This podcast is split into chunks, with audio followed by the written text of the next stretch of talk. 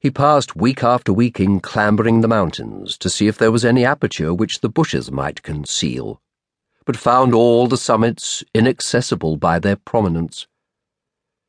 The iron gate he despaired to open, for it was not only secured with all the power of art, but was always watched by successive sentinels, and was, by its position, exposed to the perpetual observation of all the inhabitants.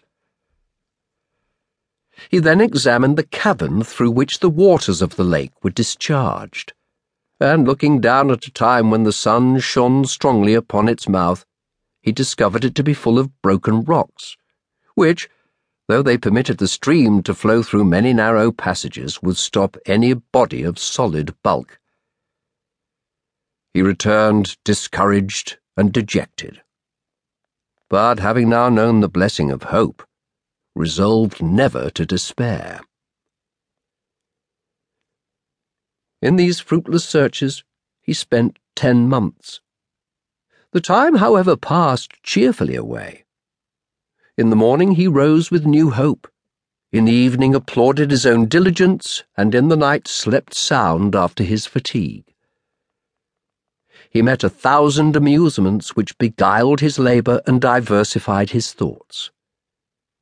He discerned the various instincts of animals and properties of plants, and found the place replete with wonders of which he purposed to solace himself with the contemplation if he should never be able to accomplish his flight. Rejoicing that his endeavours, though yet unsuccessful, had supplied him with the source of inexhaustible inquiry. But his original curiosity was not yet abated he resolved to obtain some knowledge of the ways of men. His wish still continued, but his hope grew less. He ceased to survey any longer the walls of his prison, and spared to search by new toils for interstices which he knew could not be found, yet determined to keep his design always in view, and lay hold on any expedient that time should offer.